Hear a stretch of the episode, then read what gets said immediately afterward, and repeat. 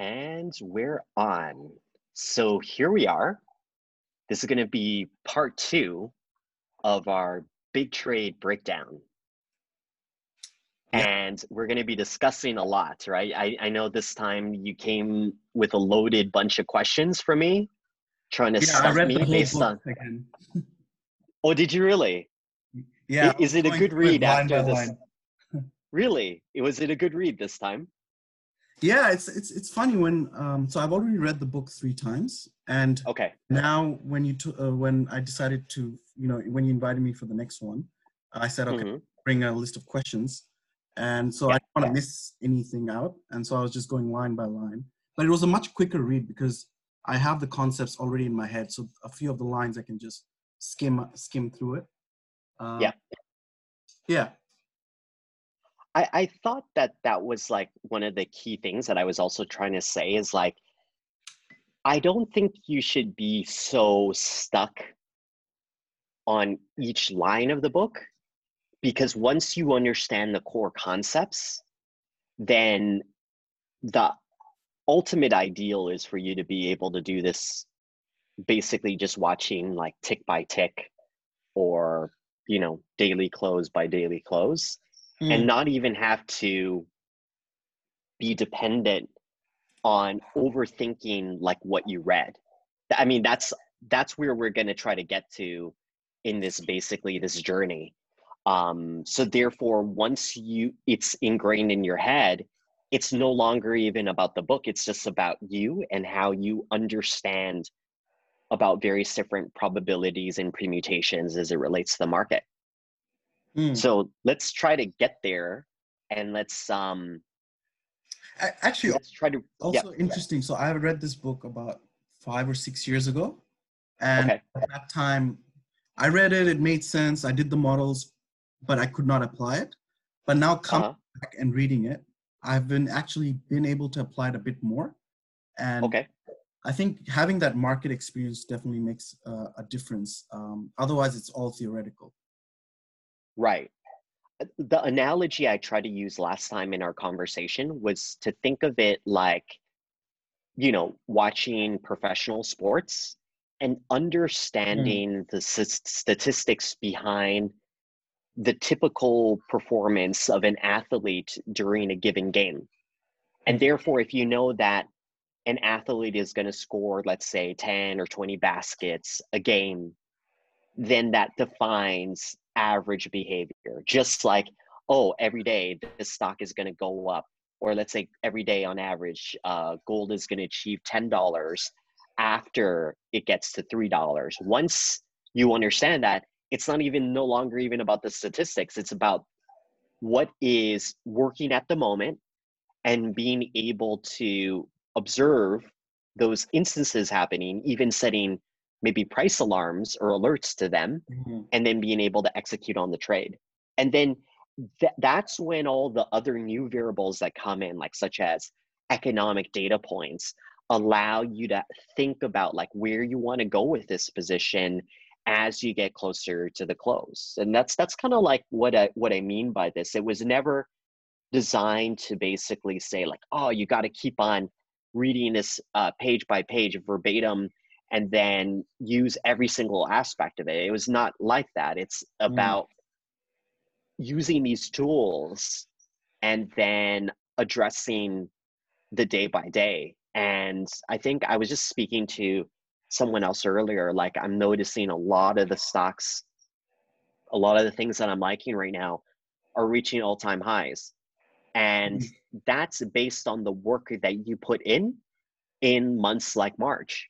And what I mean by that is like I was also trying to say to you in that previous conversation is that if you can come in at some really interesting times in the market, and now I don't even need to look at the statistics because you've already built almost like a 30% buffer on some of these positions after a duration of only like a few weeks. So Mm.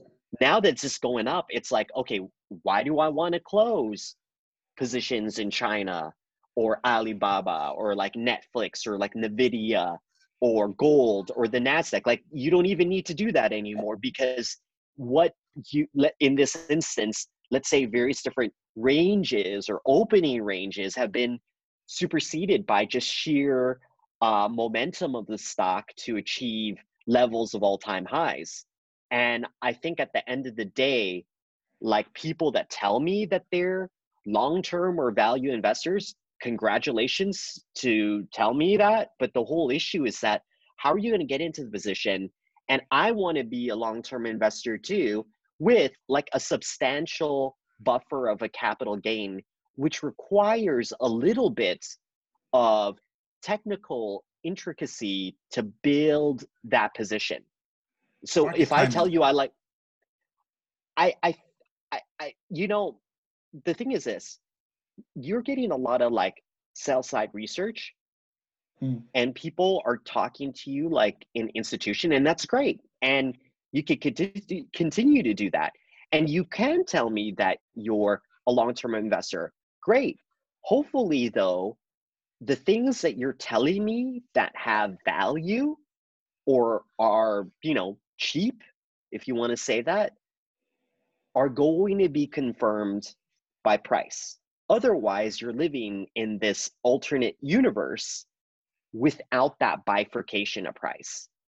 And I, I was just saying that earlier, and I know we're going to jump into the questions as it relates to that, but when you look at gold, gold is finally breaking nine year highs only as of, let's say, this recording.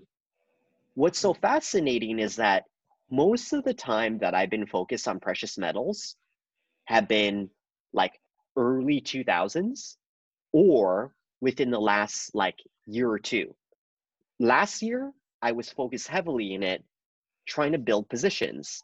Why? Because everything else has already achieved all time highs.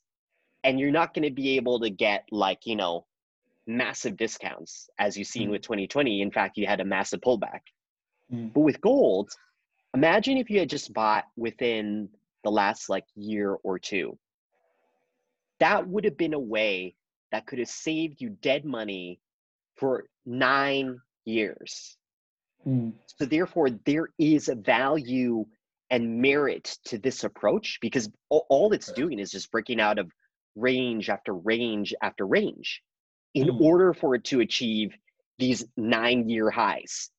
But imagine if you just told me, you try to rationalize to me and you said to me, well, there's fundamental underlining value to owning gold because the Fed's doing this and hmm. it's QE-ing into infinity.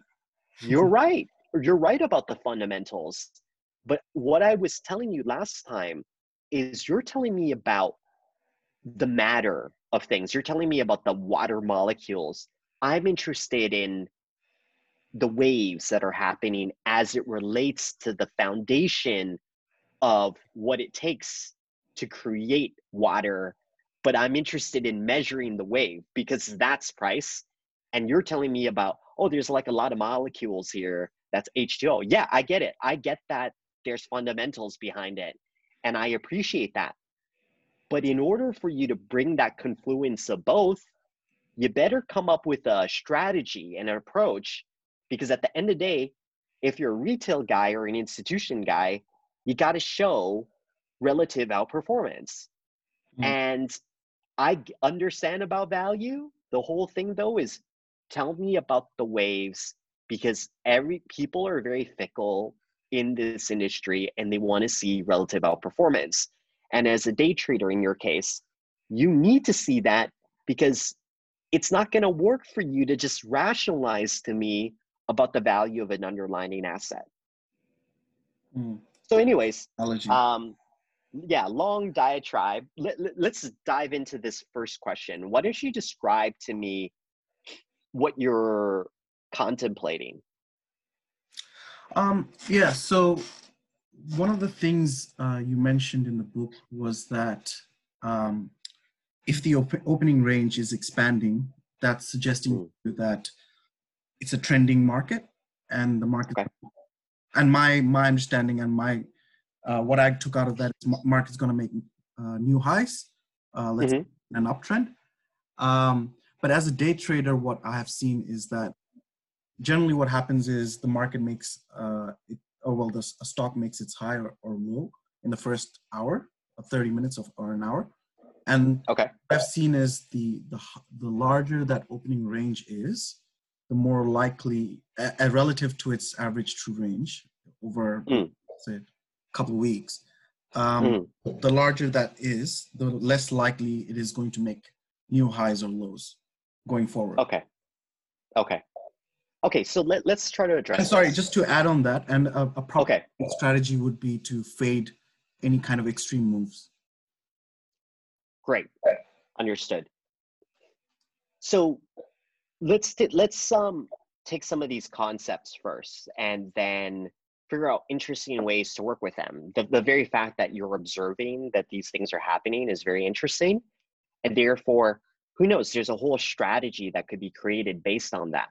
But let, let's talk about it from as it relates to like the content of the book. So what I wanted to say first and foremost, and I know this is probably going to be something that you're going to ask me about later on it as well, is and we kind of discussed about it uh, previously, is this idea of this arbitrary opening. You know, in, the case of like U.S. markets, let's just say it's like 9:30, Hmm. or in some instances, maybe I'm interested in like the futures open, whatever, right? I think what's being said here is you're looking at a relatively volatile opening where Hmm. there's price discovery that's happening Hmm. and then you're saying to me that hey because of these this wide range um you find it interesting to maybe fade uh some of these these ranges and maybe you're right um i don't know what you what, what's your uh, a data set like what duration are you looking at when you made this observation Um, well, I've seen a lot of futures trader have this kind of uh, an approach. Um, okay They'll see that the, if the opening ranges is quite wide, then they go into the, what they call uh, a balanced market. They they approach sure market with a balanced market, and they're just looking to fade moves away from some kind of average, uh, uh, like a moving average or a VWAP.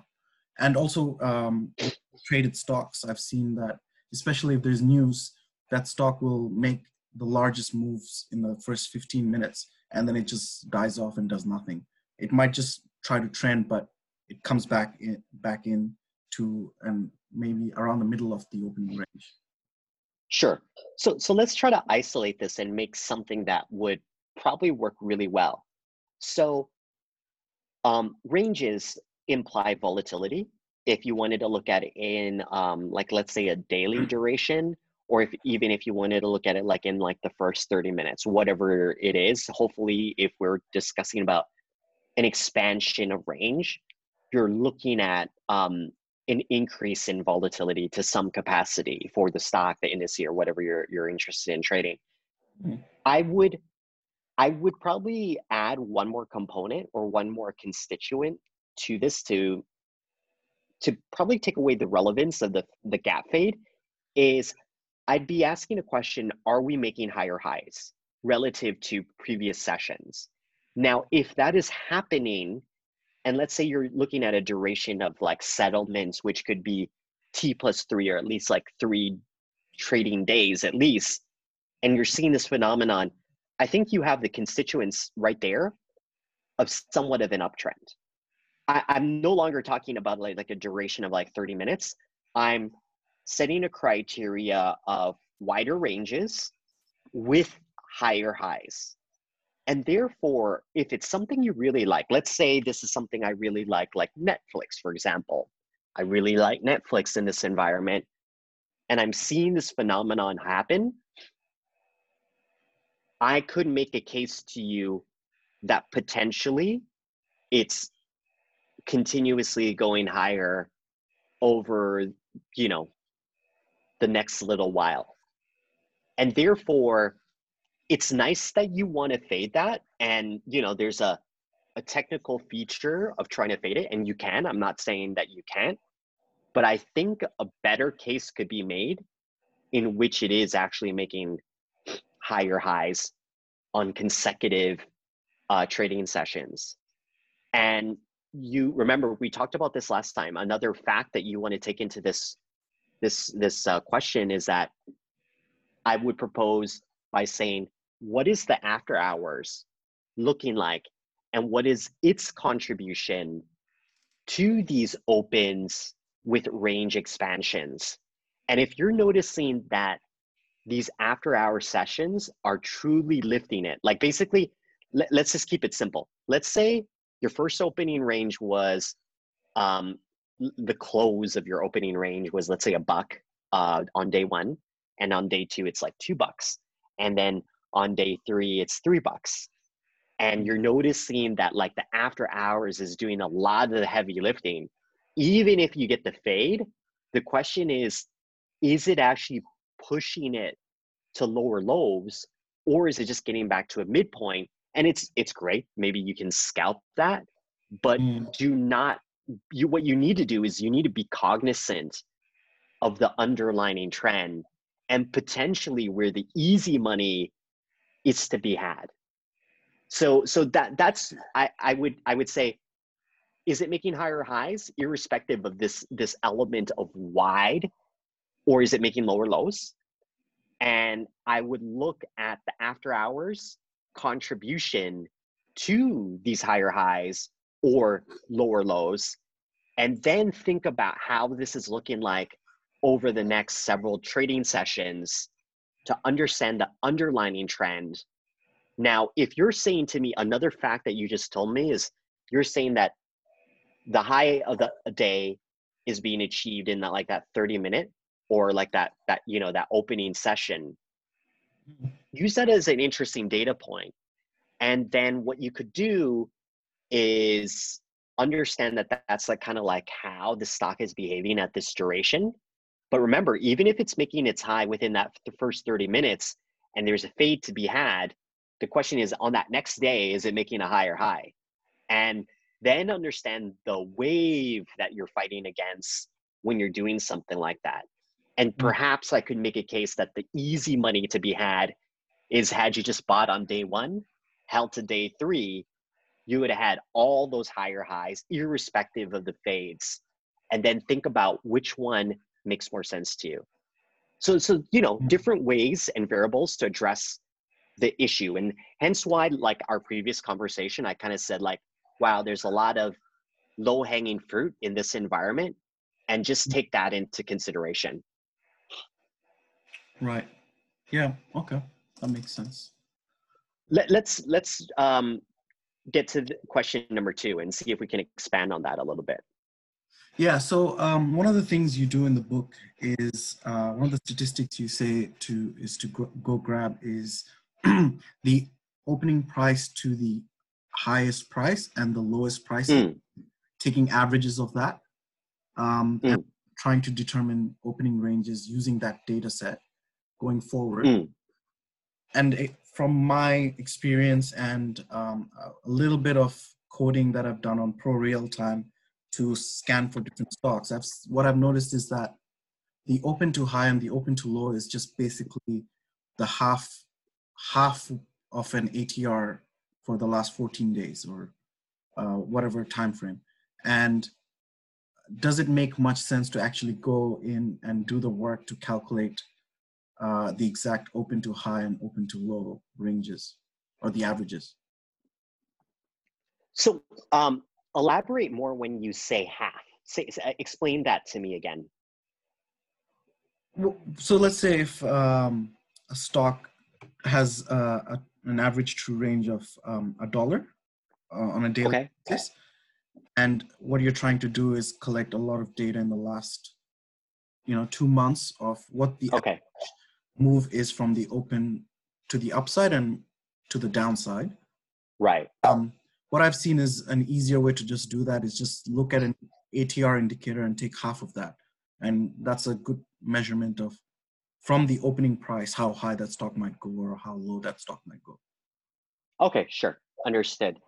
Okay, it's it's nice to think of it like that. Like let's say any given day a stock could range, let's say a dollar. That means it could either go up a full dollar or basically it could go up 50 cents and it could also yeah, go 50 cents, yeah. uh, down 50 cents as well which in Yeah, from the opening.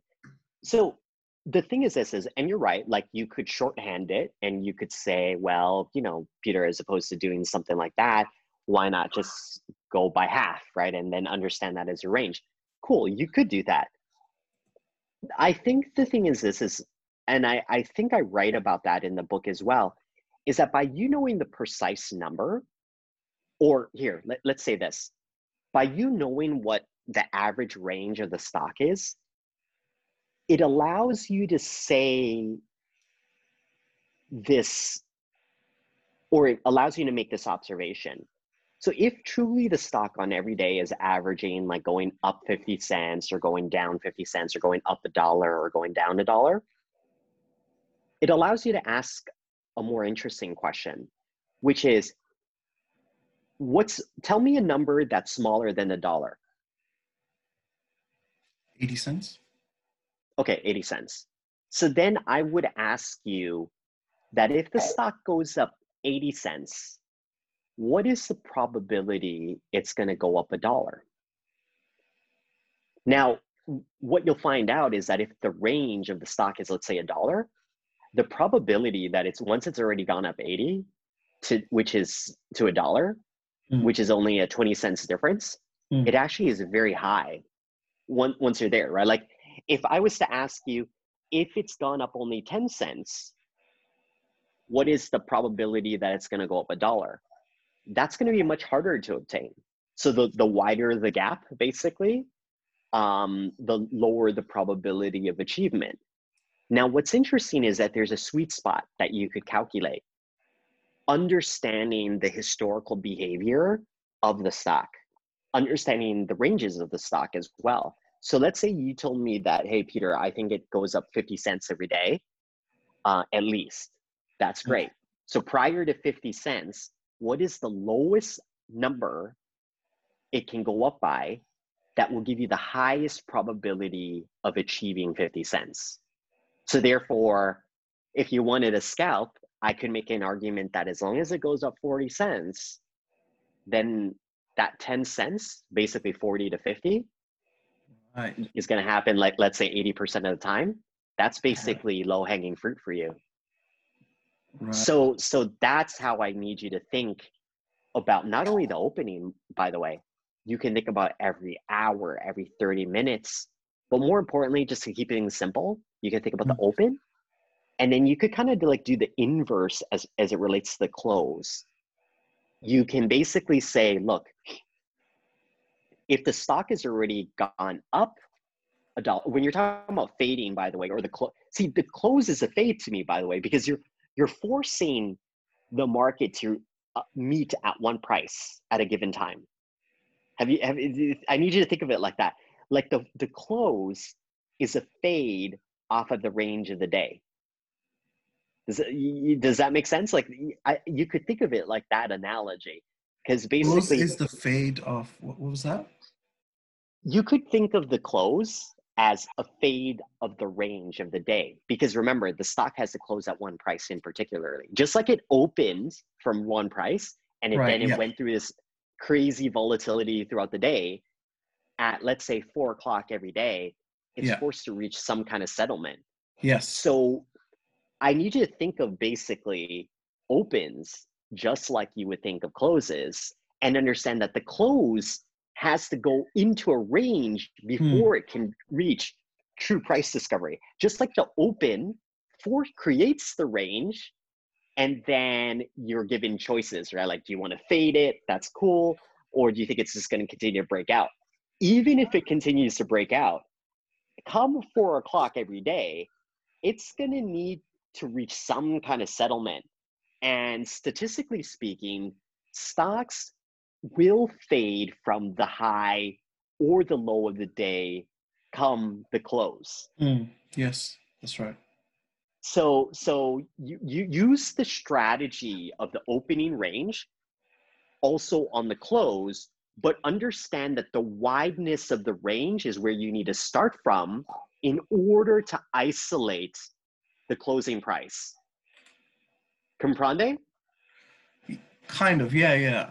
I need to think on that actually and mull over. Yes, we will we'll be able to create models off of that. But basically that was one of the key interesting takeaways that I had further in my conversation with you last time was that I mean it sounded like you're very interested in opening ranges. And I remember I said to you this word and you're like, what do you mean? I said, maybe we can pin the close or you should be trying to pin the close. And you're like, what's the pin? The pin is basically trying to isolate what is a high probability that the price could close at on any given day. Now, I I did this based on like triple witching that happened a few weeks ago because there's a lot of like derivatives and stuff like that and and that are forcing the close to be a, a certain way. But then with further thought of all of this, I just said, wait a minute, in order for you to reach the close, you need to go into a range. Do you get what I'm trying to say? Yeah. And then once you're in the range of the high and low, let's say of the final hour or final 30 minutes of the day, it then needs to go, it's it's got to fade from the the range that was created at the opening 30 minutes of the close. Mm. You, you see what I mean? It's going back in. And this is actually very suitable with some of the content that I've been working on as of late, which is I'm really interested at opens and closes as it relates to everything. I'm interested in that as it relates to a nation or an economy, how a nation starts, and then ultimately how a nation collapses. And it needs to collapse into that point of singularity. And what's fascinating in the stock market is that you have this phenomenon, you have this big bang, which we call the open, and sheer expansion. But then, you know, physicists discuss about this idea that there could be some future contraction that could happen that could lead to what they call the big crunch. Mm-hmm. And a stock market day is kind of like that. You have this the beginning, and then you have this massive expansion, Mm. right? And Mm. then boom, you're forced to that. The content I've been writing about is what's called an omega point. You're forced to that singularity again. And and and remember, by you having a beginning, an open, and a close that forces one price every day, then you can build ranges as it relates to the expansion and you can use these this range idea to isolate the contraction so i mean this is a little bit new content as well Mm. but the same principles apply so Mm. therefore you know we can talk about it more in the future about this but again it needed to sink into your head. It needed to sink into my head for goodness sakes in order to be able to build because think about it now that you think of it like this imagine the value of all these ranges then. You're like wow like we're just coming out of the open boom we got some expansion and you're talking to me about fading the first 30 minutes. That's cool you can do that but what Mm. about fading into the close or understanding because remember the close is forcing one price settlement right Yes. and the question is that maybe we can build ranges and understanding how it could uh, contract into that singularity, that big crunch, or that omega point that will ultimately create tomorrow's open as well. You know, irrespective of gaps or not. But uh, Mm. very, very interesting way to be able to build that. And now, if you could build that for every hour, every 30 minutes for a particular stock and understand the behaviors of that, that's what you call an edge. yeah. Wow. That's another amazing analogy.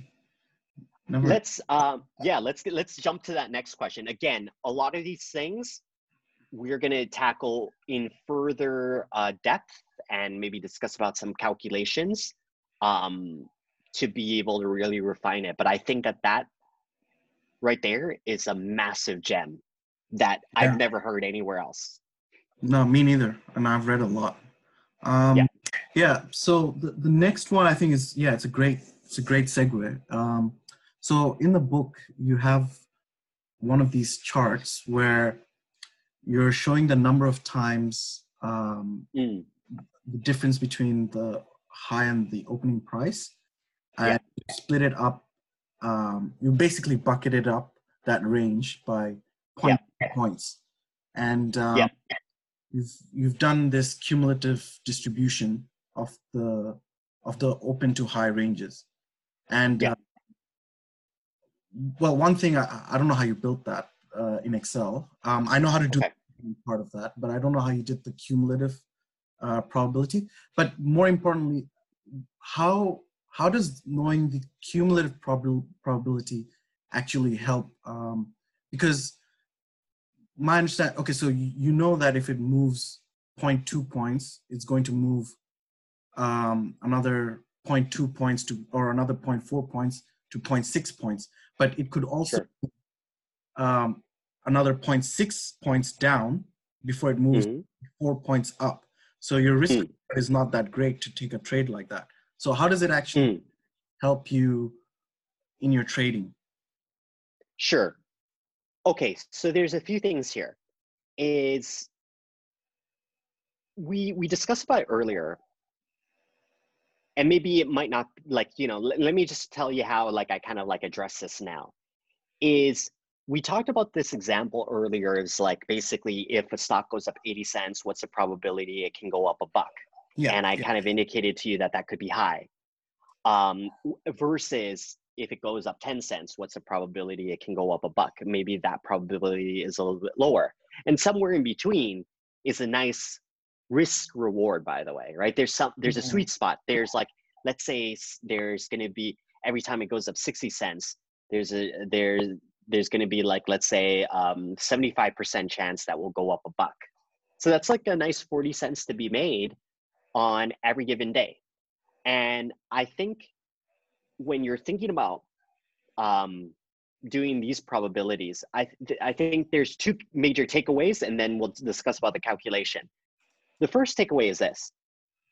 If you understand that throughout a trading day that it could go up a buck you don't know exactly when it will go up a buck like you said because there's going to be wild swings but you mm. understand that there's a high probability that it will go up a buck therefore this idea of ranges uh, transcend that of time. It's no longer about the 30 minutes. Now, you could, I'm not saying you can't get the data for the 30 minutes it, I'm sure it's there too. But in the case of, I guess, something like this, let's say just say that you're like the average guy where you can only get data from like Yahoo Finance or something like that. All you have is daily data. And you're trying to build some kind of like scout based on the daily data. So the unfortunate thing is I only have like the high, open, high, low, and close. Those are my data points typically. Hmm. Therefore, mm-hmm. as long as I know what like, you know, what like the average high is, what the average low is, and then be able to understand like let's say the average high is a buck again is then like i know that there's got to be a lot of prices that it's got to touch before it can reach a buck hmm. and i asked you to name one you said 80 so then boom that's going to be a destination point so how about this let's just say like if you're trying to understand like cumulative ranges this is kind of in essence what I'm trying to say is basically you're looking at going from point A to reach point B and what are the probabilities there. And if you want, you could probably write a graph of that. It could be in terms of like how much cents the stock is moving, or you could even convert it to like percentage. Like, you know, um, right. if a stock on average goes up 5% every day, then what is the probability that um, it could go 5% if it's uh, gone up already 2%. And you, you can work it out like that. So percentages or, you know, cents, um, they're all in the same thing, basically. And then what you want to do is just understand the underlying behavior. And I would be less dependent on time, understanding that the duration that you're looking at let's say with the retail data that you have could be just strictly like daily data and therefore understand that maybe it's not going to work for you in that first 30 minutes that it, it didn't reach that dollar and maybe you understand that because you're looking at daily data uh, you shouldn't have to put the gun to your head to force that first 30 minutes. It could probably be throughout the day. And then like you said is the question is like when does this likely happen? And that's when you have to then isolate the data down further. But i, I just try to keep things simple by looking at the daily data um, which i already think is a short enough time frame um, because you know at the end of the day like you're you're doing what you can with the resources that you have and then you're just trying to hope for that that probability to play out. And if you do know that it doesn't happen after the opening session then you can d- develop your own risk reward analysis for it. Mm. so that's that's just kind of like how i think of it. Don't confuse the percentages with like the dollar points they're all in the same thing. The key thing is understanding what does it take or what's the probability that it can reach a destination. So basically if um, joe gets on times square what is the probability he will go to starbucks? So as, as long as i know that joe is like let's say a starbucks advocate uh, or addict then every time he puts his foot on Times Square, I know that wow, like every time that Joe goes onto Times Square, he's gonna get a Starbucks there for his little walk after. So th- that's an edge, and then that creates your your historical data set, and then therefore you can understand that boom, like if he's taking if he walks like two blocks onto um, Times Square, that the probability of you walking into that uh, Starbucks has actually increased dramatically. So that's that's that's how you want to look at it. Yeah. So then, how do you make sure you don't get caught in a trend where all the statistics don't really matter because it's making new high after new high that's more than its average range? How do you avoid a situation like that, or a new low or a new low? How do you avoid buying into that, for example? Yeah, I, I think that that leads to that first question that we talked about was the sense of the trend, the overarching trend within the next several trading sessions is really predicated on if it's making higher highs or lower lows. And if it's doing that, for you to fade the higher high or for you to buy the lower low or fade it. I guess you could use fade on both sides. Mm-hmm. You're going up against the wave. And right. I'm not saying that you shouldn't do that if you're interested in collecting like five cents. That's great. And I'm making the argument though that there's probably a lot more to be had by going along with the trend. I don't want to sound cliche and say the trend is your friend. Mm-hmm. I'm more interested in how do we isolate that. And I think that that understanding of like the average true range, its expansion, or let, let's rephrase that by saying average true high or average true low. So therefore, that's your true assessment of higher highs or lower lows. You probably don't want to be involved in anything that's consolidating too much, like mm. this famous Aussie trader that basically uh, is drawing wedges all day, and we're just sitting there watching paint dry while everything else is breaking out you you don't want to be like that actually. Um, is it true that you're not going to uh, lose your shirt? Yes. Um, the issue though is that if you do understand the ranges perhaps an expansion in higher average true highs or average true lows really work in your favor. It really starts to uh, decipher like are you on the right side? And then um, mm or even if you're wrong, you're happy to be wrong because if it just started to tank and you were able to close out earlier, it's you've just saved yourself a lot of time too. So um, yeah, just uh, a good way to think about it. Mm. I, I basically I would suggest is you should find something that you like and then understand if it's making higher highs and then see the opportunities of going long it um, as opposed to like you know I, if i was if i understood that it was making higher highs i would probably consider longing at the top end of the range for further breakout and expansion and then use the top end of the range as your stop loss. Does that make sense?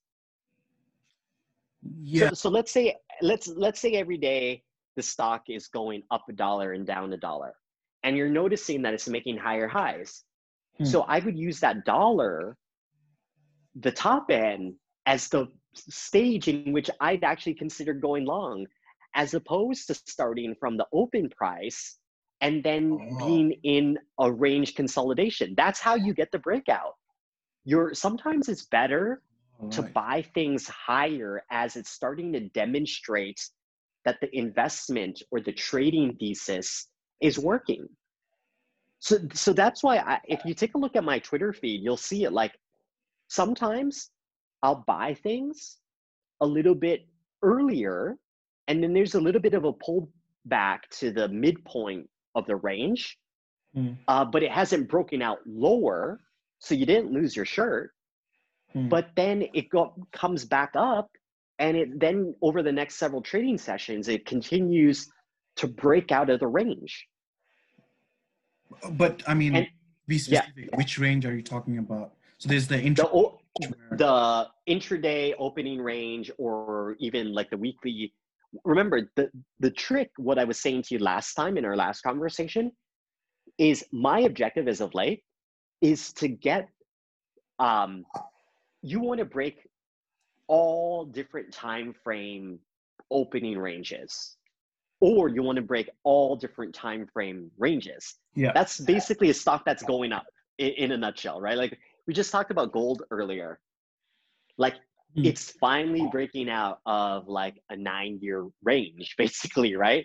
And in order for it to have gotten there, it needed to break out the daily ranges. It needed to break out like the weekly, the monthly, 2020, 2019, things like that needed to develop and that's what i meant by sometimes even like buying something so i've been buying like nasdaq for like you know the last several weeks several months it's actually quite boring now because i don't need to do anything. And it's just breaking out of range after range after range. I don't need to worry about it. I just let it let it ride you know? And and then if there's like pullbacks um the question is to what extent is the pullback? Is the pullback just to the midpoint and the midpoint to what time range? And therefore like is that something that i'd be interested in in purchasing in order to for it to continue to break out of different time dimensions of ranges. That's how you start to build a position. And again what's so fascinating is the institutional community of like fundamental investors. They they cannot accept that this is actually a vastly superior approach, even if they're wrong about the rationalization for their thesis of a particular company. Because if what I'm saying is correct, that will reflect the truth of what they're saying. What they're saying, again, I've been trying to say it is what they're saying is just the underlining molecules of what's happening. Mm, I'm talking about the waves. Is it really doing that? And that's what we're in observation for. So, long story short, I'm pretty certain that this is the approach that people need to be taking in order to achieve relative outperformance, irrespective of the purpose in why you're trying to buy the stock. And stop trying to base it off of causality. Uh, like, you know, stop trying to rationalize your causality to me about the fact that, oh, this stock is cheap when the whole at the end of the day suddenly you're trying to indicate to me that it's strictly because of that reason that this stock is finally making higher highs. I find that very difficult to believe. Um, it's interesting to be aware of okay? And we can use that. We can use those as like catalysts. I'm interested in time catalysts. But what i'm what i'm more interested in is to understand that time ranges are breaking out uh, dailies, weeklies, monthlies, quarterlies, annuals in order to really achieve all time highs and have it supersede that, all strictly based off of something that could have looked like a scalp just to begin with. Mm. Yeah, I mean, when I was in, on the sell side in, in broking, um, I would always talk about the molecules because it's easy to spin a story to get clients. It's to- a story. Exactly. Yeah. It's the narrative.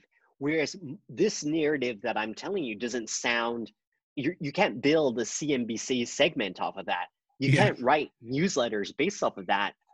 But remember, like when we're watching let's let's not talk about finance news let's just talk about news in general when has news actually ever really been valuable and then you have this new term in the lexicon about fake news so the hmm. whole point is like when has listening to any kind of news really merited a lot of value to begin with so you're hearing narrative and that's great right like i mean if you want to listen to it by all means but i'm interested in understanding if the narrative can shift into price action that can create the foundations and the pillar of a great investment. So therefore, I will never be wrong if I make an investment. So then if I buy Netflix and it's just going up, it's making all-time highs. And then people are like, Peter, why is it that you bought Netflix? I'm like, oh well, it's in streaming. The user count rate is is uh, increasing. Downloads all over the world is actually increasing. Their pipeline of content is actually increasing, and it only costs them, let's say, um, their, their their margins once they release their content could achieve like let's say seventy percent gross margins. I can discuss mm-hmm. about that, but there's no foundation to that if the stock isn't exactly going your way. Now you can see here, well, I'm contrarian, the whole issue is that can the contrarian answer when there's going to be the confluence of price? Because you can be a contrarian for like 20, 30, 50, 60 years. And unfortunately, humans, uh, according to the news, aren't able to live that long. So the whole point is that we need to be able to find a great general theory that combines both. And I think that that's something that has been achieved by this. So so remember, that's why I'm addressing your questions like, well, what about the fades and, in the opening range? You're right, that can happen. And I'm saying to you, wait a minute though, it's making higher highs. Perhaps there's a catalyst behind it. Perhaps you can formulate an investment or a massive nice swing trade or at least understand of what's happening in order for you to scalp it appropriately. So that that or what I was saying to you last time, which is pick a few things you like, create a core position of it, and then trade around that core position. Mm. All all things that are um, up for grabs. For example, I cannot imagine shorting Nvidia throughout this whole duration um, of most of 2020. And even if there was an opportunity for it to go down 20 cents or a dollar or five bucks, I I can't see that because I'm seeing it make higher highs. I'm seeing it gap up higher. I see the fades that are happening, but I also understand you're fading at higher price points. So therefore, I'm like, ah, oh, man, let's just only look for opportunities along it then, until the narrative or the thesis changes otherwise, which would then be confirmed by lower lows. Yes. Yeah, you don't want to go against that big wave.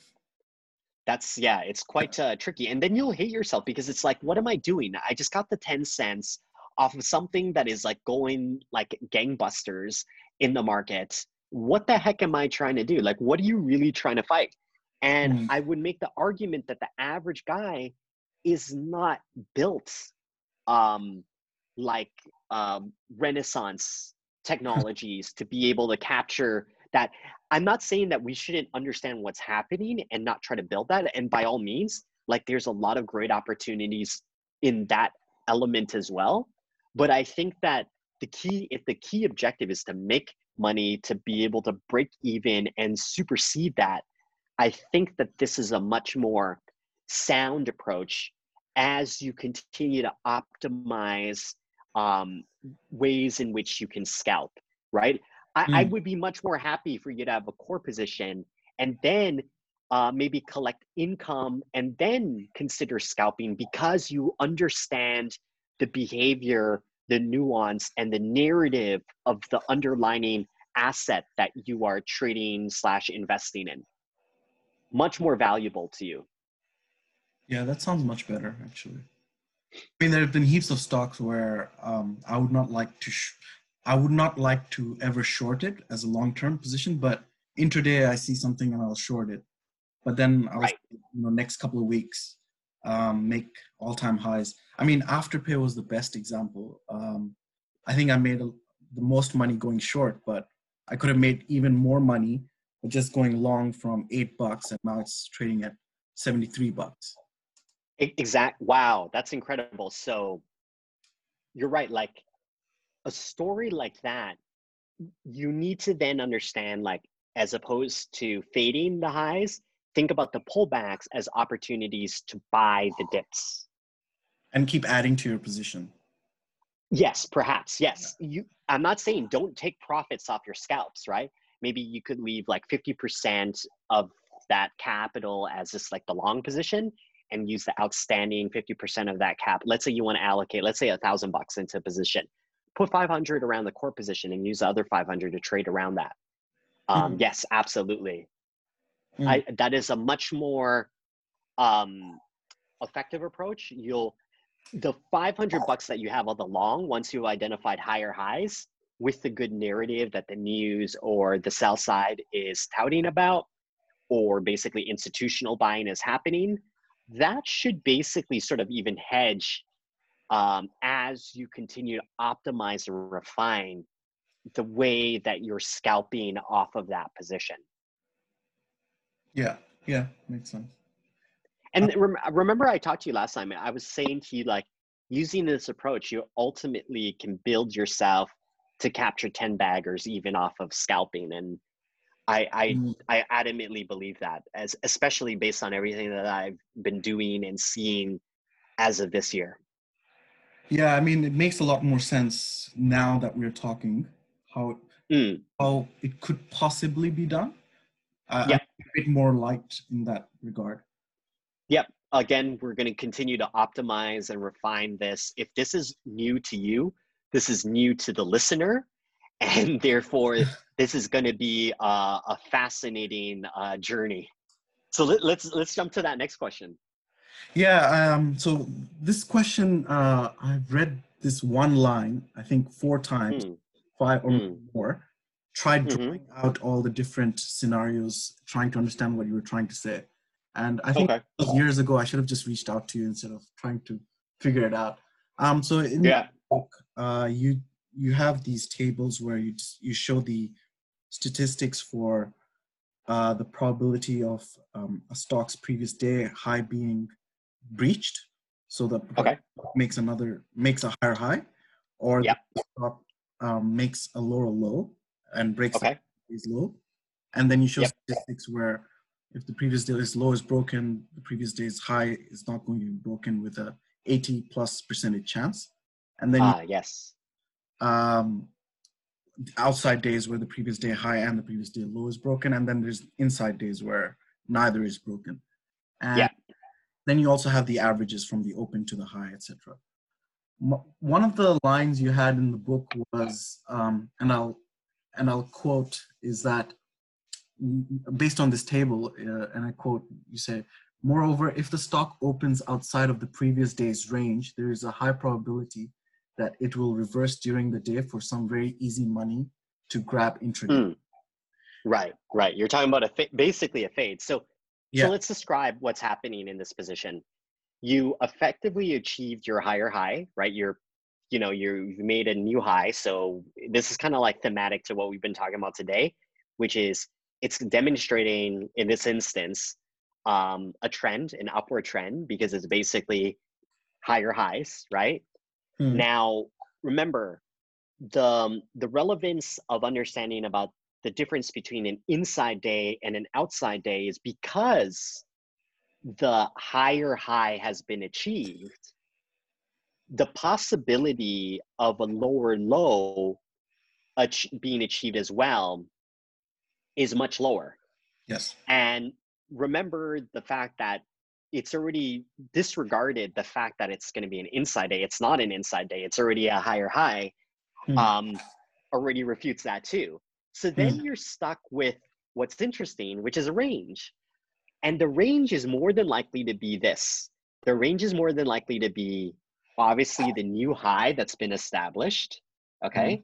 Mm. And you need to be cognizant of that because if price is insistent on a continuous breakout, um, superseding the range of the open of that day, then stay out, right? Like just let it do what it needs to do because it's just want to make more higher highs, right? Mm. But there is a possibility that more than likely once that higher high is achieved and this is the gap fill that a lot of people talk about is that more than likely it could pull back the the one downside to this approach though is that the range of the pullback is already established because it's unlikely to go lower than yesterday's low do you, do you get what i'm trying to say you- right. there's a chance that it will go down and it could be a very high chance and it maybe it can go right back to some kind of like um midpoint right that's Mm. cool but there's also a very high chance that it's unlikely to break yesterday's low and therefore that's how you define your range because if you're looking for the scalp understand what's bizarre in this instance is that the upside sounds unlimited as in the upside of the stock but if you're trying to scalp it you're trying to fade it remember that implies that your risk in theory is unlimited obviously you got to close it but what i'm saying is that this thing could continue to go up for the rest of the day and yeah, Yeah. theoretically go up Yeah. but then your that's right. down your your true gain is actually not really that attractive. It, i mean it can be. You you're it's it could be even high probability but understand the statistics that you're dealing with right? Understand what your maximum because sometimes you can get lucky right? You could just buy something on a breakout and it's just going higher highs higher highs. That Mm. that's how i'm trying to achieve these like you know 10 baggers that i was trying to talk to you about last time and this time. Um that's how just sheer breakouts right and you know i have no say now if the nasdaq is making a higher high. I don't really care even. It's just doing it and you're just like riding it and you don't have to do anything. You didn't spend a lot of time uh scalping it. And like you said perhaps i would have been more frustrated if i just scalped it way too much because there's just every day it could go up at like a few hundred points and you didn't have to do anything. And that's what i meant by saying like we need to like baby these positions right? Like as it continues to make higher highs think of it Mhm. as like you know a growing kid you know and he's able to fend for himself as opposed to you having to look out for him every day. So so yes you can fade it and what you need to do is check the probabilities. But i think one interesting thing to understand is that your your upside uh, for you to fade it and then to hope that it's going to make lower lows is i would probably make that argument that you're being a little bit overzealous especially after you look at the statistics so just be aware of it you can Mhm. capture those um, you know pips or or cents right but I, you can also just use it as an understanding on how like how markets work basically and understand that's a feature perhaps that's the Mhm. opportunity to buy again Yeah, yeah. Okay, that makes sense. Um, I- I think this question we've covered previously. Um, sure let's jump to the next one then oh, yeah, okay. Um, all right, let's see. Yeah, again, I mean, this question is uh, in the book where you have this probability calculator for Apple, and um, okay you, you take the log of the probability and um, you're saying here you- you're trying to find the probability of each successive move if Yeah. Stock moves by 10 cents. Sure. So you have from 0 to 10 cents a probability of 95% and then from 10 cents to 20 cents you have Yeah. 5% 20 Yeah. 30 cents 97% and then 30 cents to 40 cents you have 100% sure sure. Understand how you did those calculations and how is it that the probability is increasing? And how you you had these charts where you showed these distributions yeah i just i didn't really understand or i don't know how to construct them and really just do the calculations as well. I don't really understand it. Okay yeah let, let's let's just try to simplify it. Is basically when you're constructing like something like this um, again i'm going with assumption that people only have access to like daily data basically or keep let's keep it simple.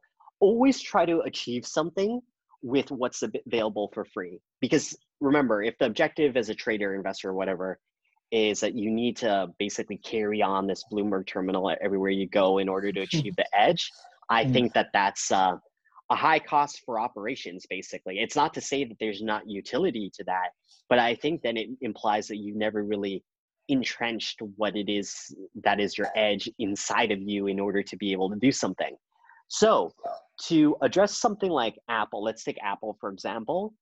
Um, number one is we talked about this before is like what's the range of apple on any given day? So let's say the range of apple is like let's say it ranges like three dollars or five dollars let's say five dollars. Mm. then if you know that it can range like five bucks let's say on the upside or five bucks on the downside so that's actually a total range of like ten dollars in move.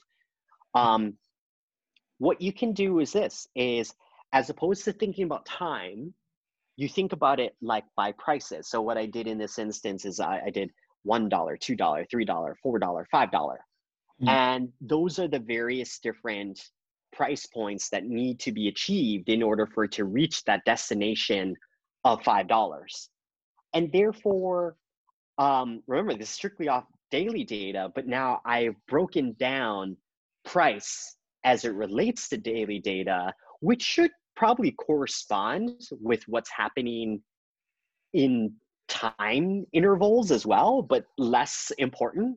I'm more mm-hmm. interested in price activity as I am about uh, time intervals. Time is, I, I heard this great expression. It's like, you know, it doesn't matter what time frame chart you're looking. It's basically compressed data, and the the true argument is actually tick data is what's the only real piece of information because everything else is compressed. Mm. If I did a mm. 45 minute chart, what the hell does that mean, right? You're just mm. compressing the data. So, anyways, price is what matters in this instance, and it's like destination point to something that, that's that's what matters. And as I said to you, is like what I would do is I would understand that the the range is like five bucks and I'd work out this probabilities and statistics that if it goes up three, what is the probability it's going to go up five? If it goes up one, what is the probability it's going to go up five? So imagine you're trading Apple and it opens up a dollar. That's great. And I know, let's say I have whatever, um, 60% chance it's going to go up five bucks. Then it goes up two bucks and it's like, wow, this is like some really good range. It's trying to achieve post the, the open or the midpoint, and mm-hmm. then my probabilities get higher. So mm-hmm. as mm-hmm. it successfully gets higher within what's normal behavior, as Joe gets onto Times Square and he starts walking a few blocks, the probability increases for him to achieve getting to Starbucks, Starbucks. or in mm-hmm. this case, achieve to getting the $5 that's let's just keep it simple and that's how you want to think of it and mm. again mm. the more important thing is that this is irrespective of time frame and it's more about what the stock will do in a given day and i'm more interested or at least the data is free for me to break down what could happen throughout the day and it becomes a very nice edge mm. Yeah. And so that's that's why sometimes when you talk to me about 30 minutes, I get it. I, I understand what's happening. But I, what I'm saying is like, okay, but then what you if you're going to talk to me about time frames, then you need to work out the edge for each time frame. And not to say that that can't be done. The issue is that not everyone has that data. And then I'm trying to make it simple for everyone. So then mm. let's just talk about how it can move throughout a day and and then if we want to you know once we felt like we have a true mastery of that then we can talk about how we want to move every 30 minutes and then build the ranges around that duration. Do you see what i mean? Yeah yeah. And i and i also kind of understand now where if it's breaking out of its open to high range based on statistics um, there could be on a weekly basis where it's now um, still within breaking.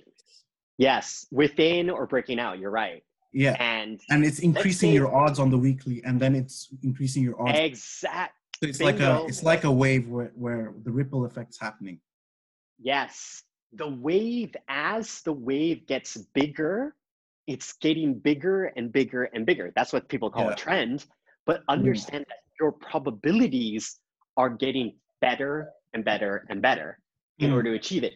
And you can see it in the options market. Like basically it's it's becoming more in the money, if if that's like a form of a Mm. terminology that people can understand.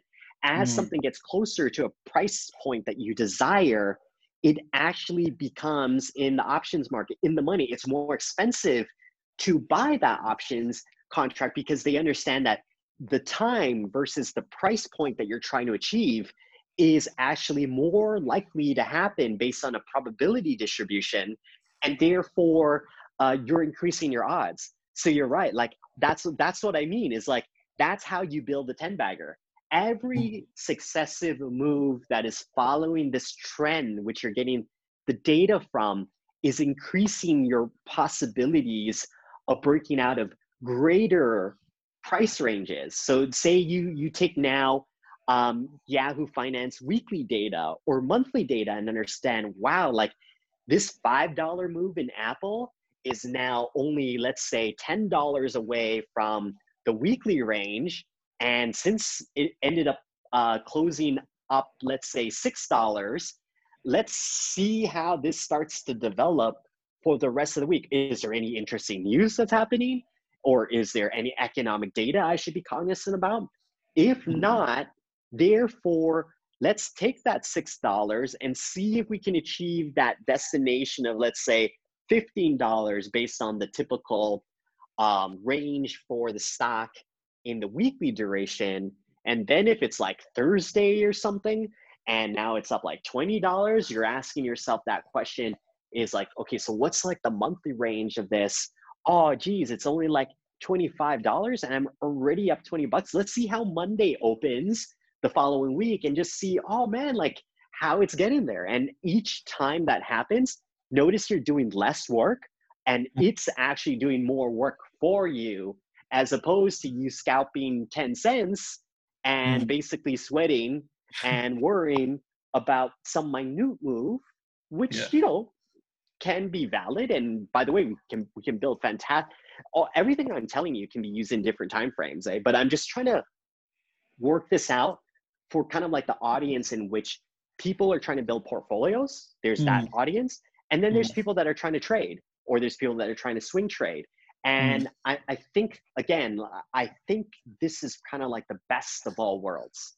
So, yes, I'm glad that you've had that revelation about how the 10 bagger is achieved based on higher highs, but not just saying higher highs, understanding the mathematics behind it that will lead to that. Yes. So there you go. And so on on that, so how, how are you selecting your stocks? Like, why do you, you know, Net Nvidia and Netflix? Are you doing like a thematic thing and then selecting a stock and then running all the stats and downloading the data and doing the stats, or do you have kind of screener for certain things that you look for and then you have that watch list set up and then you set up your Excel sheets for those stocks there? That's a great question. There's two ways you can do it, right? And basically you describe the two ways in doing it. I what I noticed for me is okay, so I have an institutional background and then I I also have this understanding as like basically a prop trader Hmm. perspective. Hmm. And I think what allows me the comfort in holding overnight is understanding the theme confirmed by price, but understanding the theme confirmed by price. And you know what's weird is like, I look at these guys that are doing things strictly like technical analysis, and then I see how they're using screeners, which is great. And then if let's say they isolate something that has like the perfect position about XYZ stock that no one's ever heard of, and then they take it, you cannot tell me that you have the same level of conviction because you're going to be presented with that question like, oh man, like where do I go with this? Should is should I buy it? Like, like how can I feel comfortable in it making higher highs even though all the data's there? And you're right, you could absolutely trade it and you could do very well about it. Uh, the, the question though is I don't think that the 10 bagger is going to be achieved that way. Um, I think that even and even if you were to trade it, you better start to understand and build an edge around this position in, in some capacity. Like either you're going to understand the trading dynamics, the statistics of it intensely, um, or you're going to understand like a theme. So, so I'm just sharing you from my experiences. Like basically, the um, the screener approach adds a lot of scale. The issue mm. is that obviously there's a lot of data points. I think there's some good ones like um, um, I think it's called like Finviz or something like that. Yeah, you could use that's an American you could one. use yeah, it's an American one. You could probably use things to start to see like, you know, you could do some kind of screens. I'd be looking for screens on breakouts rather than consolidation. Hmm. Um, Mm. But then then again, you you hope that it's something that you know. Uh, one, of- I'll give you an example. One of the things that fascinates me is like I like to play this game with m- many of my friends. Like most of the major S and P stocks, if someone names a ticker, more than Mm. likely I know what company it is. Mm. And I was always amazed when I watch guys like Cramer, and then he would do like basically where people just call in and just ask him about stocks. Yeah. And then like when I was a kid and I watched that, I was like, wow, that's pretty impressive. Even if his calls are like only like 50 50, the very fact that he has some information about them Yeah. it's impressive. And then I thought to myself, like, hey, the truth is, it's not that many tickers. You might as well get really familiar with them.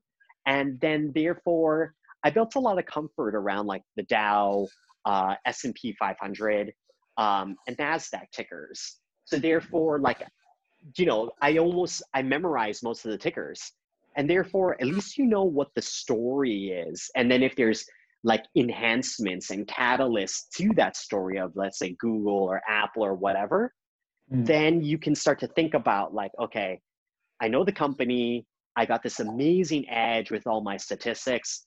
How do I amalgamate that all together? So in the case of like Apple, even though that was referenced in 2012, in the case of Apple, like right now, what I'd be thinking about is like, wow, Buffett has a massive position. The stock is like massive market capitalization. Mhm. um, where are we at in terms of the market? What does apple's like pipeline uh, seem to have? I guess the iphone 12 is coming out as well. Um, you know are there any major like new uh, wwdc things going on? I take a look at its like corporate calendar um, things like that i guess people are also talking about like uh, store openings and closings as far as its retail front is concerned that, that just adds to this whole picture. I look at Berkshire Hathaway stock because they their biggest uh, listed position is probably Apple now. Oh. Take this all I think that is good value there, actually. Huh? I think there's good value in Berkshire Hathaway stock because the only reason that stock is down is they have a lot of exposure to financials and insurance. But this whole news stories about Buffett and Munger, you know, losing their touch, I think that's over. Right. Uh, perhaps, perhaps. Um, I was impressed by his um, purchase of this Nat Gas play. I think there's a lot of opportunities to be had with Nat Gas as opposed to oil at this time too. In fact, in Mm. my portfolio of the article that was posted uh, a few weeks ago, I mean, I, I I think I put like a majority of it was like Nat Gas, and then there was speculation in oil. So I think he um, that that argument if he lost touch or not um, i'm going to say no based on his recent acquisition um, but his field of vision for a person that has been notorious for saying that i only invest in things that i know is reflective of what could work in the 50s all the way up to the 2000s but I actually from a thematic level and i put my money where my mouth is Mm. is that we understand that technology is truly what's driving our economy whether people like it love it or hate it. Hmm. And one of the pieces that i have the most recent one that i wrote about and that i'm going to probably re-release again is about the fact that the things that are going up are things that are not part of the real economy. And but it is the actual economy, which is things like fiat money, which you can't see uh, to the extent of the numbers that are being printed out. You only hold the paper money in circulation, which is much smaller, but by no means reflective of the story of an implosion of debt, which mm. has now finally fueled something like gold. Although I would make an argument for all this QE for gold to only be up where it's at is actually underperforming relative to that of technology companies, which have done extremely well, achieving all time highs um, throughout this whole duration. And this confirms to me by when you look at things like this lockdown and what's segmented as essential, essential is basically um, minimum wage. Um, the middle class is non essential. And then the technocrats, either in Silicon Valley or the central bankers, are essential in terms of inflating this invisible economy, which Ray Kurzweil refers to as the singularity. That's that's a key word again, mm. um, as it relates to this merging of humanity and technology together. But what I also understand this as is kind of like reaching the end game of where we could be headed towards in terms of Western civilization, which is basically further centralization, um, the the exacerbation of technology.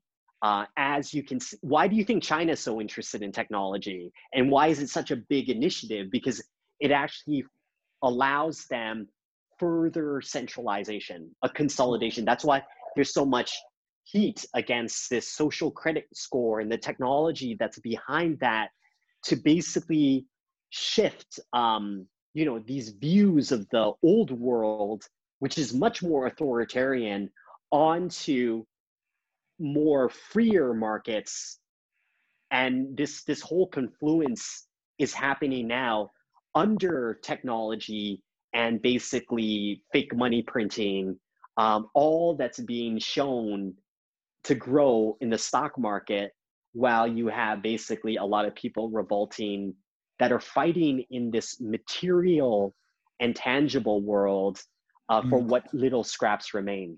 And that's why I've been trying to say to you that the key issue of our time is the understanding and reading of waves as opposed to being the guy that understands the molecules. The guy that understands the molecules is using his sensory perception, very similar to what the scientists are doing in building out all these models to forecast climate and like you know viruses and outbreaks and stuff like that mm. that's mm. what they're only able to read but they can't read the wave and unfortunately right now what's going to take this economy to that next level, and it's happening as we speak, is the wave that no one can see the technology wave, the fiat money wave. Those are the two biggest waves that are happening that are allowing corporate America to basically stay at highly inflated rates that is causing all the frustration of our time. Hence, that's the theme, by the way. Going back to your your stock screen versus thematic, I base it on a theme which I built by understanding the beginning, the middle, and the ends, just like the open versus mm. the close. What is the open of um, you know Western civilization? What does the close look like? Where are we at there? How do we achieve that through singularity, not because I like it, be strictly mm-hmm. because I'm reading the waves and all signs indicate that this theme is not only important to your portfolio, but it's important to basically all of humanity and what's happening right now. And there's a lot of money to be made. While some people are protesting, I wrote this, you should probably put the same level of passion and conviction towards buying the NASDAQ as far as salvation is concerned for yourself. Mm. And aren't you long the US dollar as well? Or Yes, yes, yes. I, I I think this is what's so fascinating about the US dollar is that when you study um, the open and the close of anything, right? Like in this case, a country. Let's say you want to study the open and the close and the highs and the lows of, of Yeah. the United States. What's fascinating is that the close will still have an open. And what I mean by that is that irrespective to whatever happens in the United States, when I look at the history of things, I understand, like you see the pound still exists, right? That Yeah. used to be the world reserve currency. What holds weight, um, it doesn't imply that it's going to make higher highs, but what holds weight, implying that it will not collapse entirely, is things that have always been status as reserve. And basically, right now, even if the United States goes through all these protectionist activities, that doesn't matter because basically during this COVID and lockdown period, they've entrenched the global economy with more what? More US dollar. yeah. So so so when I think about China, a lot of people talk to me about the 100 years of humiliation. And Mm. it's true, like these things happened. But one thing I know, and I I find this fascinating when you look at the issues that are happening in the world today, is that people have no sense of like history. Hence why people are really frustrated and burning down all the statues. But I'll tell you one piece of history that's so vital is that in the 15th century, China electively and a lot of Asia electively chose to close off from the world. That is that is something that is well known and well documented, and it was a choice. Now, what's fascinating is that as they did so, they didn't leave some kind of like reserve currency as a power for the rest of the world to have to come to them. It only so happens that a few hundred years later, you have British naval vessels that appear on their shores with vastly superior technology, having not closed down and having appropriately entrenched the global economy. Hence, why they were able to defeat the Chinese and then proceed to create this century of humiliation that China is now trying to fight back to recuperate, although it was a choice to have closed down.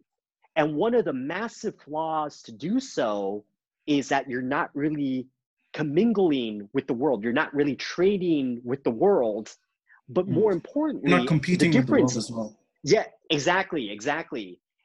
But what's interesting is that you see this protectionism that's happening in the United States. But again, you can do that because you have the thing that everyone is dependent on, which is the US dollar. That's the difference. So when I look at the this this story and how this is going to play out, what if the United States says we want all our jobs back and by the way, we're going to close out the rest of the world. Well, you know what? Everyone's borrowing US dollar, and it's the thing that's keeping the world uh, go around. It, does it imply that you're going to see a new Pax America? Not necessarily, but it does ensure that they're going to have staying power, irrespective if they choose to close or not. And that's something that no one can do to change for the time being. Um, but what you'll clearly see is further centralization for all states predicated on technology, leading to, again, what even like futurists and technology people aspire to achieve, which is some form of singularity. But I think of it, uh, and what they mean by that is like the merging of humans and technology. But I understand it more, which is basically the convergence of like everything, right? And and that everything is centralization, technology, humanity, and that's basically where we're headed.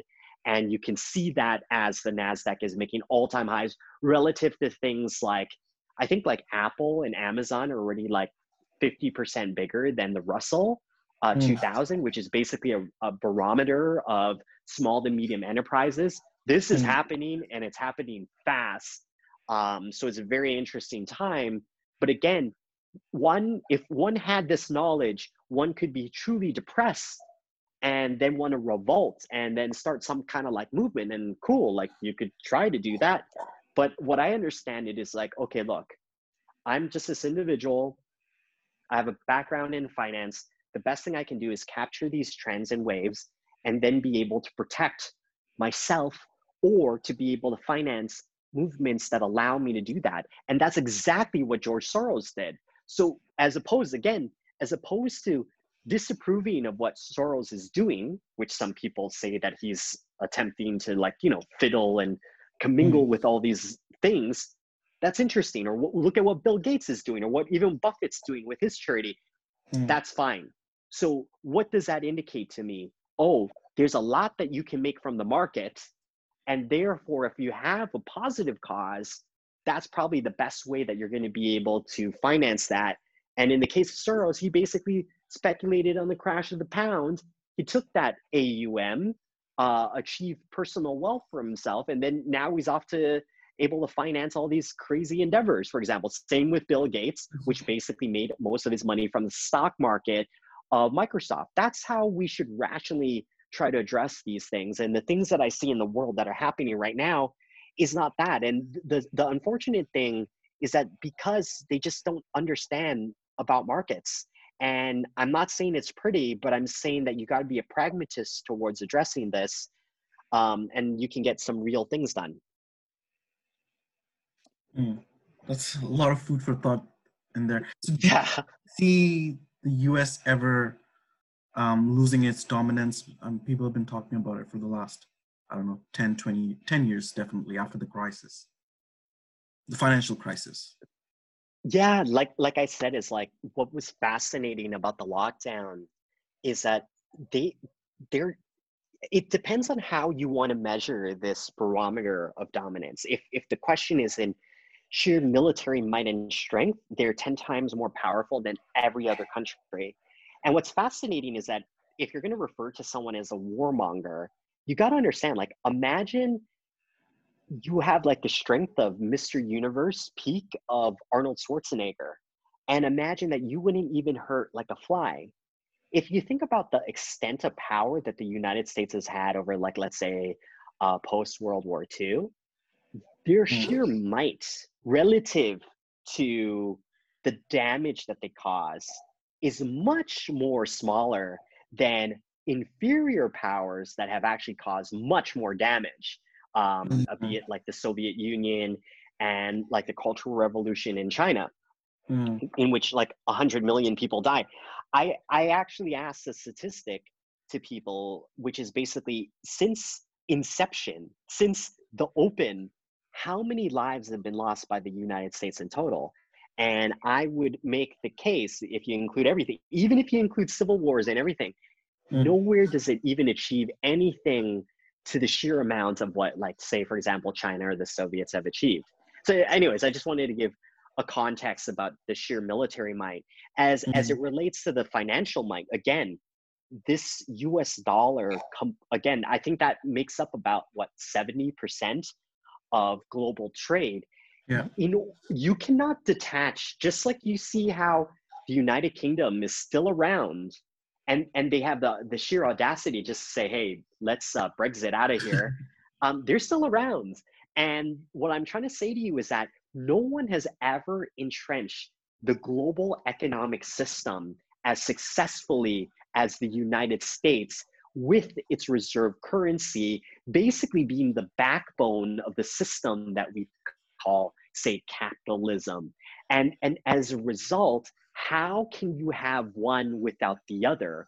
Even if one is becoming weaker, I don't even know how you want to define that. If you want to define it by having what more debt, well, it's the world reserve currency.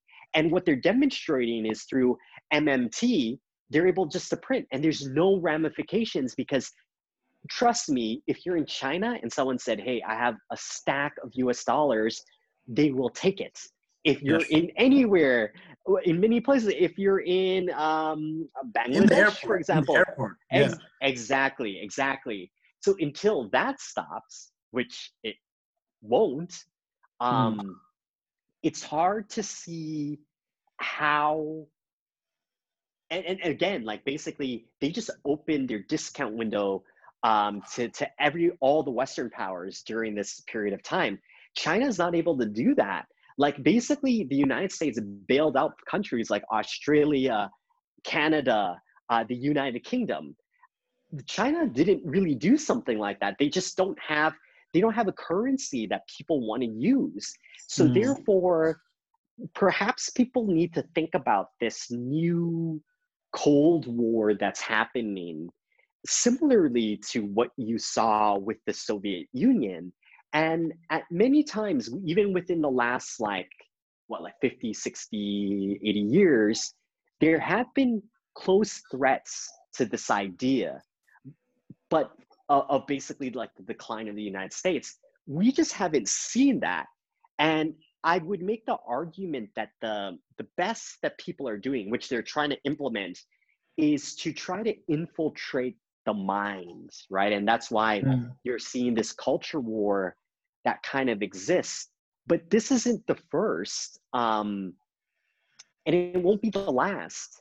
The, the, the whole, whole issue, though, is that I, I've come as a Canadian, I, I've almost come to understand the United States as basically something like a model that is is sheer like its its constitution is sheer brilliance in a sense that it just says like hey uh, i'm not going to try to enslave you and therefore you're going to be like free. But with freedom there comes fear.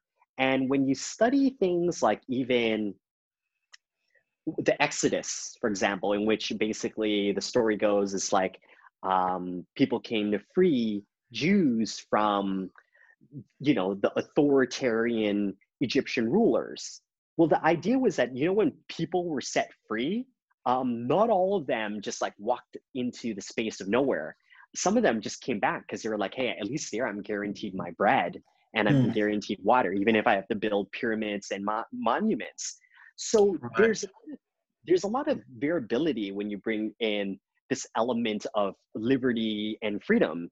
And the truth is, most human beings, they're not self-responsible to exhibits um, personal freedom, and therefore they always, for example, I'll give you one one story as it relates to markets. When George Bush basically allowed um, for deregulation in the financial markets, it allowed people to have greater buying power. Imagine if I told you um, that, hey, your your um, brokerage account, I'm going to give you basically ten times more leverage. Now you might say to me, yo, Peter, that's fantastic. Uh, because now I know how to trade opening ranges and I, I know how to like manage my risk. The issue is that not everyone might be like you. And then there's some guy like on Robinhood that gets access to, let's say, um, a million bucks and he loses it all. That just creates a catalyst. And, and then he writes a suicide note in, in saying, like, you know, I wish I didn't have this buying power glitch. Um, that just creates a catalyst for further regulation.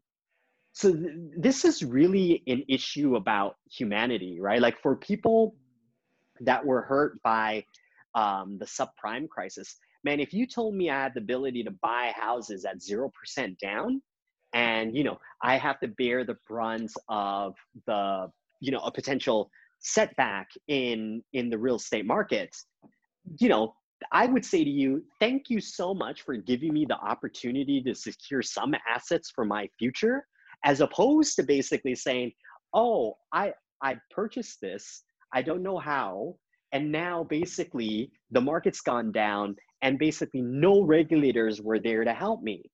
One, one scenario that I just provided for you was for someone with the right knowledge and wisdom, they could have basically built a foundation for themselves and then for everyone else that doesn't know what they're doing, then basically they express their grievances for further mm-hmm. regulation. But then for the guy like you that now wants to ask for more margin, he might not be able to get that because too many people lost their shirts. But mm. the truth is, many of those people shouldn't have been doing it. And then if you understand that the regulation is actually just stopping you from an upstart, I'm not talking about the elite here, right? I'm talking about an upstart because you need these windows open. And every day that I see that goes by for the aspiring upstart that wants to create um, his own Panama tax free haven, well, mm. he hmm. might not be able to do so now because basically people are expressing their grievances towards that. And I've always felt like if you're going to try to make it in this world, you should, as opposed to being disgruntled about what the elite are doing and hmm. protesting mm. and trying to tear down statues, what you need to do is understand what they're doing, replicate that, and try to basically do the best that you can. Although regulation is going to make that next to impossible for anyone to build an offshore haven that allows them to open a brokerage account that gets them 10x margin in order for them to implement the big trade strategies and then build off thematic themes. And that's just so tragic for the people that have the ability to manage um, that level of flexibility and freedom because of the issues that everyone else got themselves into. So that that's how that's why i see that to be unfortunate because this is the window for you to try to basically get onto the other side as part of this wealth divide that's happening in the world but as a byproduct of all these grievances you're just closing your opportunity and now you're just going to basically completely eradicate any possibility you have of escaping the rat race or the middle class for example for for people and and that's just um truly unfortunate actually yeah, a, a good analogy is um, I read this article in New York Times. It's called "In Battle: Hunches Prove to Be Valuable," and uh-huh. It's interesting that the best perform not performing, but the best military leaders are those who have who perceive themselves as predator and not prey, and you know have right. one's life on the line and thinking like a victim would certainly cloud the ability to think with clarity.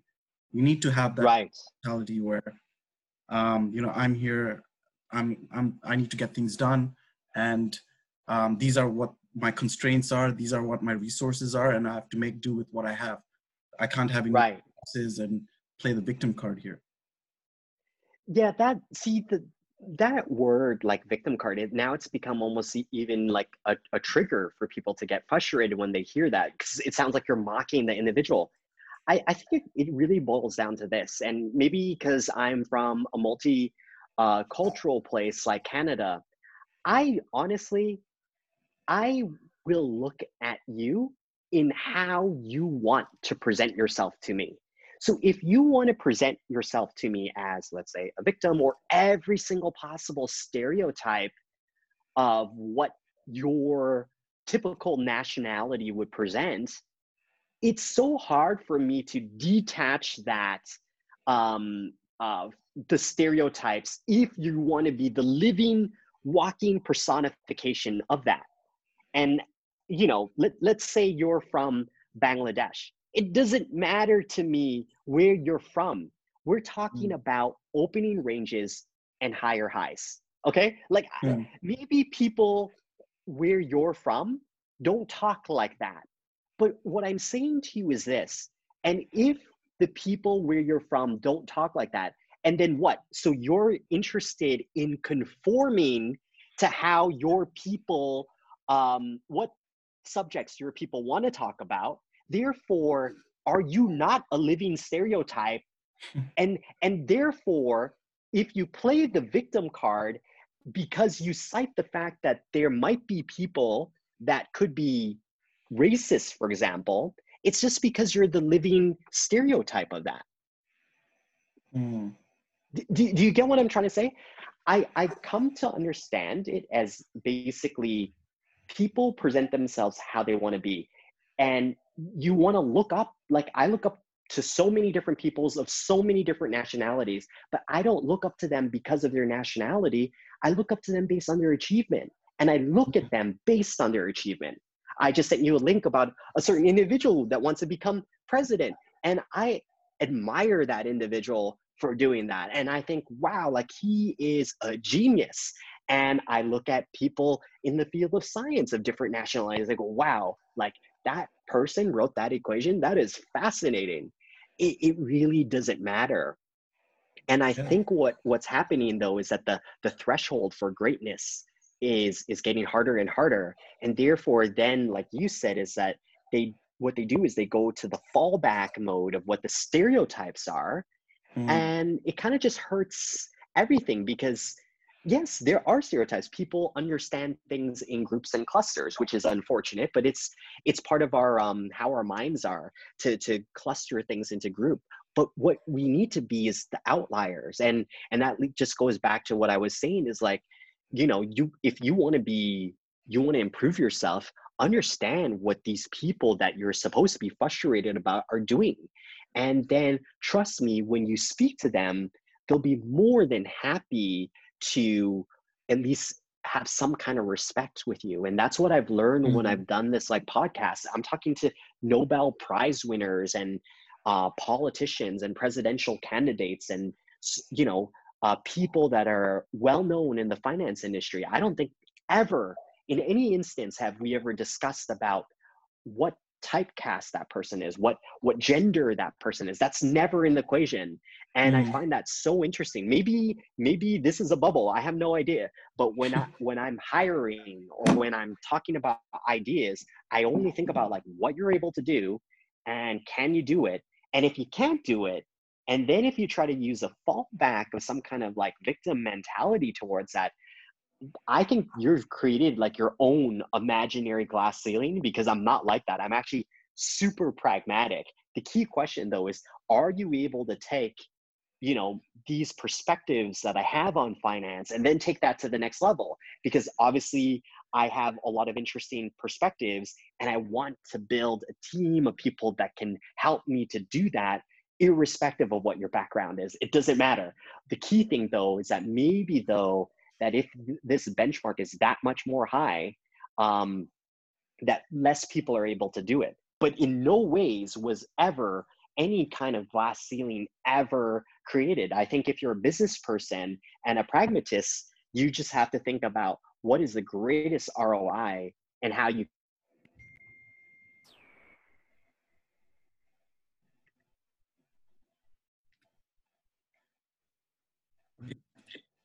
Yes. Can you hear me? Yeah, yeah, yeah. Sorry, you cut off at the end. Okay. I, no, just taking a breather. okay. Yeah, I mean, this has gone quite, for quite some time, and uh, I still have a few questions there, but I think we'll have to leave it for the next time. We need to leave that for the the final part of the trilogy. That's why. yeah, and you you just want to finish on your last thought? Yeah. Okay. So just like my last thought is that I think it's, I'm more interested more than ever in creating a general universal theory of investing and trading. And it is an amalgamation of themes, narratives. That's one part of it, like what we've kind of just discussed about. And then using things like what I've indicated in the big trade to be able to build the position. Because even if you like the stock, that's great. How are you going to build the position around it? And it is the confluence of both that truly create a superior form of trading and investing. And I hope that the reader and the listener starts to mix those two because it creates something extremely powerful. And this is the best way to address the divergence between price and value of an asset. And throughout the next hopefully in the final end of the trilogy, we're going to talk more about that and the calculations. And obviously, I'm going to share more themes for us to trade and invest around. So, thank you very much. Great. Thanks a lot, Peter. That was very insightful.